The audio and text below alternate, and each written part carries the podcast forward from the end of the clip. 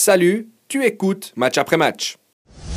Autour de cette table, il y a quelques semaines, on parlait d'un autre entraîneur qui était potentiellement en danger. C'est euh, Ludovic euh, Magnin.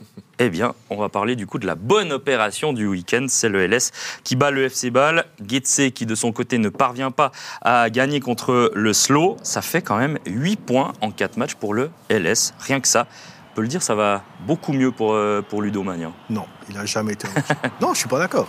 Il n'a jamais été en danger. Il a fait son truc à Lausanne. Moi, alors, je sais pas, c'est sûrement une semaine où j'étais pas là parce que sinon- C'était une question qu'on serait- pouvait se poser. Voilà. Oui, on pouvait se la. Non, euh, non. non. J'étais pas là non plus. Non, Écoute, non, on ne peut pas se poser cette question-là. De toute manière, il incarne le projet du LS. Il fait sûrement pas tout juste, il le reconnaît aussi. Il fait, il fait des erreurs parfois, peut-être. Mais non, ça n'a jamais été un entraîneur en danger. Et, euh, Lausanne n'a jamais été une équipe, pour moi, cette saison, en difficulté. Une équipe qui a des lacunes, notamment offensives, d'efficacité. Mais c'est une équipe qui a toujours été cohérente cette saison, qui propose un jeu offensif, qui a pas assez de points, je l'ai dit semaine après semaine, par Oui. rapport à ce qu'il présente. Donc euh, non, pour moi, aujourd'hui, Lausanne, ils font les points qu'ils doivent faire, ni plus ni moins. Et puis il ne faut pas oublier que c'est un néo-promu. Un néo-promu, on ne s'attendait pas forcément à le voir dans le trio de tête. Euh, Peut-être qu'on pouvait, euh, avant la saison, se dire est-ce qu'ils ont les armes pour être euh, dans le top 6 Pourquoi pas? Euh, Ce sera compliqué maintenant, mais effectivement, je, je, je rejoins Tim. Euh, Lausanne fait du bon jeu et Lausanne n'est pas récompensée à sa juste valeur.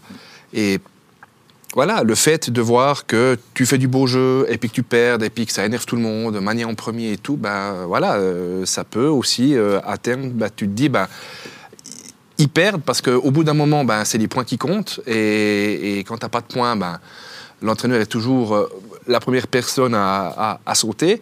Mais moi, je trouve pas que Ludo était Non, particulièrement en danger jusqu'à maintenant. Qu'on soit cas. clair, j'ai pas dit il fallait virer Ludovic Magnin. J'ai Si, dit peut-être que j'ai dit que peut-être certains en- en- y réfléchissaient euh, en tant que fan du LS, en tant que suiveur de la Super League. Maintenant, là, on, on va mettre de côté du coup le côté plus négatif d'il y a quelques semaines pour parler du positif, parce que c'est là où je voulais quand même en venir à la base, euh, de dire que 8 points en 4 matchs. Quand je vois en plus, bah, tu parlais du jeu, c'est pas mal ces derniers temps. Si on compare à Getse ou à Yverdon par exemple, il n'y a pas photo. Le LS doit se maintenir. En tout cas, ça c'est mon avis actuel. Oui, et Lausanne, ils ont une belle série aussi, il ne faut pas oublier, en novembre, Ouais. au niveau des points.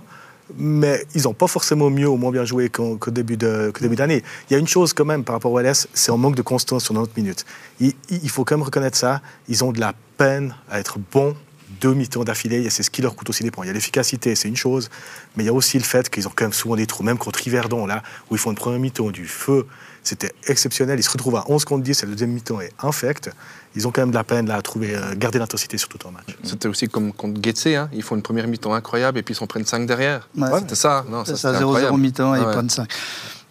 Et souvent, en fin de match, ils ont encaissé des buts. Alors moi, l'histoire, euh, pas assez de points par rapport au jeu présenté, ça, pour moi, euh, voilà, après un championnat, après 36, 38 jou- euh, 38 journées journées. cette année, le premier mérite d'être champion, le dernier mérite d'être relégué. Donc on a les points qu'on mérite. Ouais, Euh, le- je- C'est le monde de Claude Grasse. C'est 40 points, il en méritait 10, mais il en avait 40 sur le jeu présenté.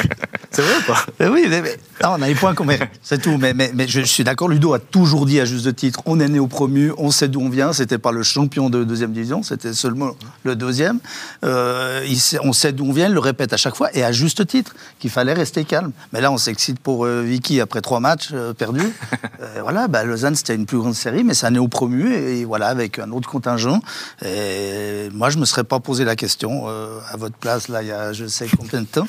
Mais c'est vrai qu'il y avait déjà une série au mois de novembre, et il y en a ma- maintenant une autre, ce qui fait que bah, voilà, tout redevient possible. Yverdon a une petite série un peu moins bien, et ça fait que tout se, se resserre, et qu'à la fin de saison, chacun méritera d'être à sa place. On a une double, on a une double question du coup concernant l'effectif un peu de, de Lausanne.